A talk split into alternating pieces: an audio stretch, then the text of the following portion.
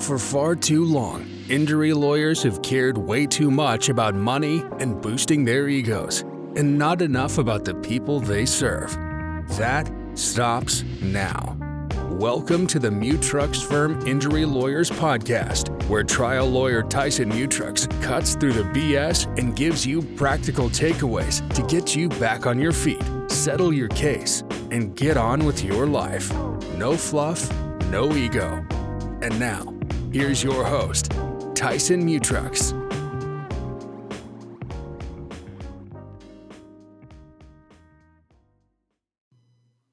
Welcome back to the Mutrux Firm Injury Lawyers Podcast. My name's Tyson Mutrux. I'm your host, and I'm the owner of Mutrux Firm Injury Lawyers. And today, what we're going to do is we're going to talk about the different types of documents you're going to have to sign when you hire a lawyer for your personal injury case. All right, so for the, the first one that you're going to have to sign is a contract. All right, so in Missouri and Illinois, all contingency fee agreements must be in writing. And surprisingly, other types of agreements actually don't have to be in writing. So if you do criminal defense, the attorney can represent you for your criminal case, and there doesn't have to be anything in writing. Now, I don't recommend that, but it's something that can be done. But all contingency fee agreements must be put in writing. Now, what's a contingency fee agreement? That means that the attorney only gets paid if they get money for you.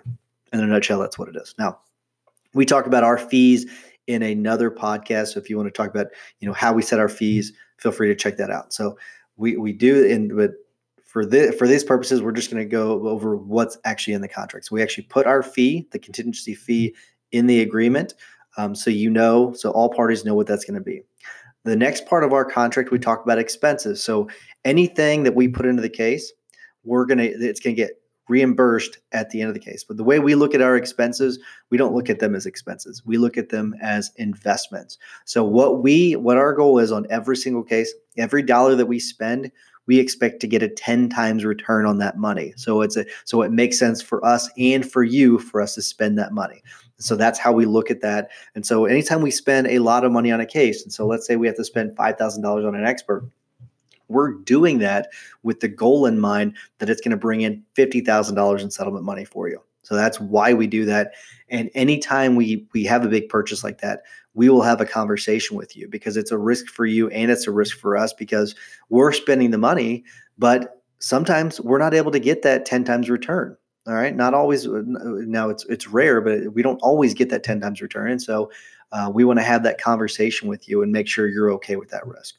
We also talk about liens, uh, and we'll talk more about liens in another episode. But um, any any lien on the case, uh, whether it be a medical lien, a Medicare lien, a Medic- Medicaid lien, an ERISA lien, any type of lien. Let's say you've got a child support. Let's say you owe child support. That they, they may put a lien on your case, and so there are different different types of liens that could be put on put on the case, but those will need to be paid if they're a valid lien out of the case. The, the next thing we talk about is cancellation or withdrawal. If we have to withdraw from the case for some reason, let's say it's a conflict, um, then the, it, we, we talk about that as well. Um, and so the next thing we do is we, we have in our contract is trial appearance. Now, this is something that you won't see in a lot of attorneys' contracts, but we make sure we put that in there. And, and what it says is at the attorney's discretion, client agrees to be excused from appearing during the trial. Now, the reason for that is is that in depending on the venue, depending on the client, it may be in your best interest that you don't sit at the table with me. All right, maybe you sit in the benches or maybe you sit outside, um, and it it really just depends on the situation. But we, if we're doing it, it's for your best interest. Okay, so that's why we do it.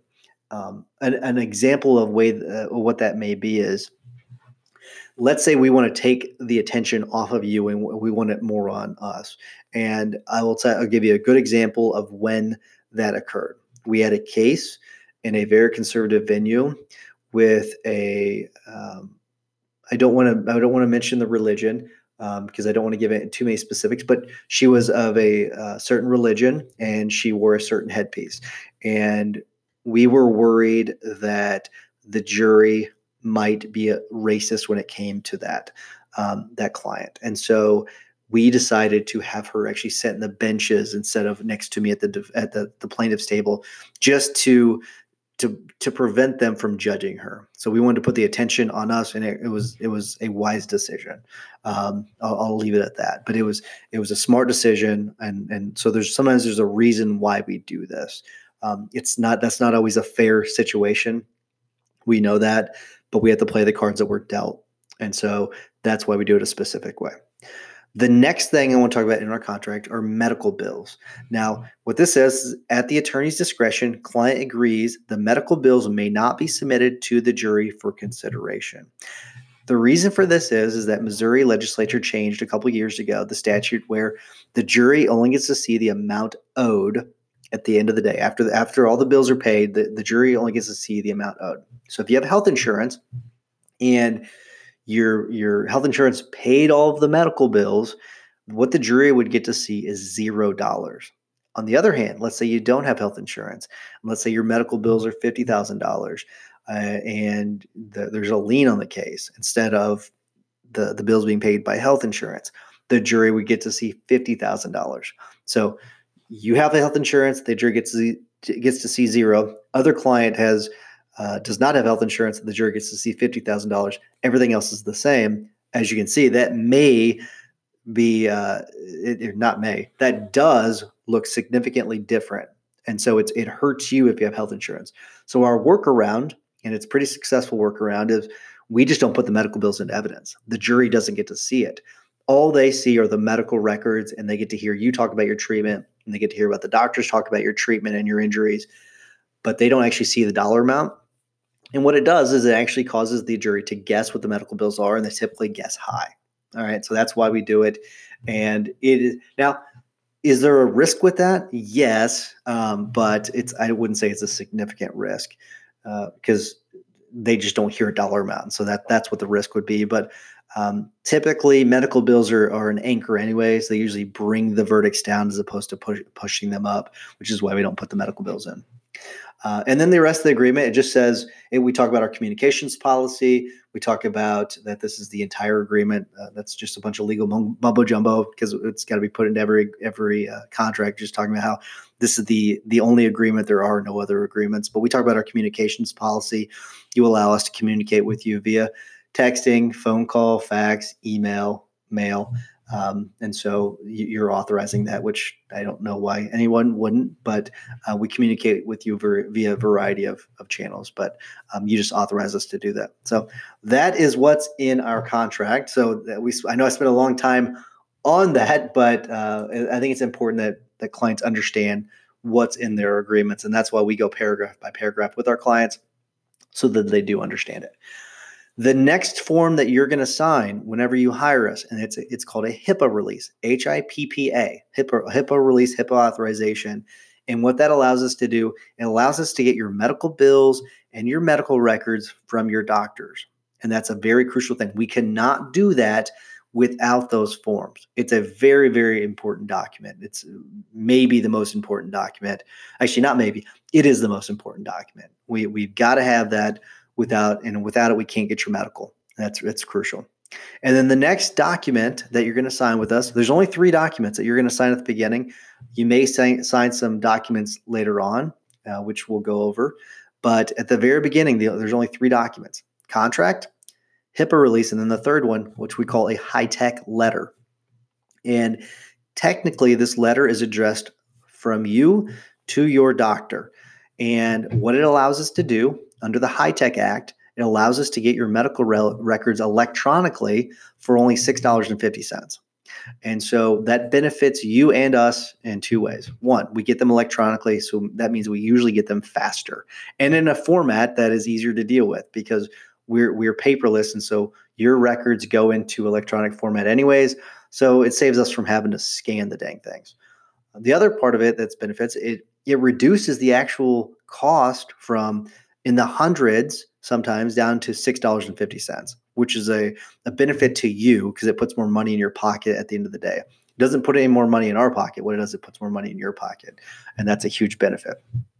All right. So let's say that we've gone through the negotiations process, you've gotten treatment done, all of that. Um, you may sign some forms with your med- with your doctors, which is fine. Uh, but the next thing that you're going to sign when in connection with us is typically, and there are some exceptions, but it was typically a settlement release. So you're you're we're going to get a release from the insurance company or the at fault party, and you're going to sign off agreeing to the settlement amount. And there may be uh, additional terms. Sometimes there's an annuity, uh, which we'll talk about in another episode. Sometimes there's a confidentiality clause. We rarely will agree to those, but sometimes we'll do do it if the client um, is okay with it. And so there are certain certain things that you'll agree to in it, but those are the two main ones. And so after that, we'll be getting the settlement check. And when we sit down with you to give you that check, there will be a distribution. So there will be a release release of attorney, and this is usually the last document you're going to sign with us. And that is um, the settlement release and distribution. Um, and so you go, it just says that we're done representing you. Here's your check. You agree to this distribution, which by the time you've seen it, you will have normally have seen it uh, before then. So you've already agreed to it.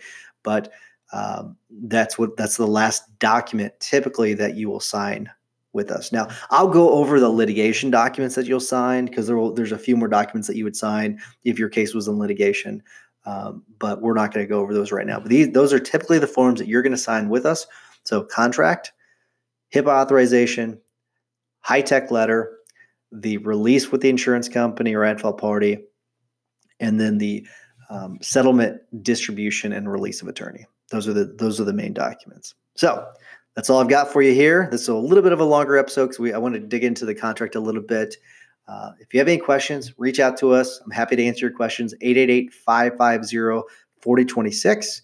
TysonMutrux.com. You can check us out there. We also have a uh, YouTube channel for Mutrux Firm Injury Lawyers where we have a lot of explainer videos uh, there. If you have any questions that you want to submit to us, feel free. You can actually, in the show notes, click on the link and send us an audio question. And if you want to be left confidential, don't put your name in there, and we won't we won't say it on the air.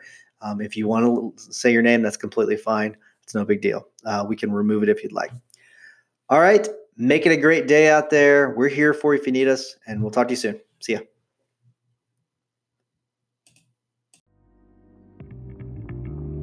Thank you for listening to the Mutrux Firm Injury Lawyers Podcast, a production of Mutrux Firm LLC. We offer a free 30 minute strategy session to discuss your personal injury case. You can ask us anything free of charge. Call 888 550 4026 to schedule your call or use the link in the show notes. If you're trying to handle your personal injury case on your own and running into issues with the insurance adjuster or not getting the treatment you need, try these three things. 1. Don't give a recorded statement. 2. Ask your doctors to do your treatment on a lien. And 3. Don't negotiate with the adjuster prior to getting all of the treatment you need.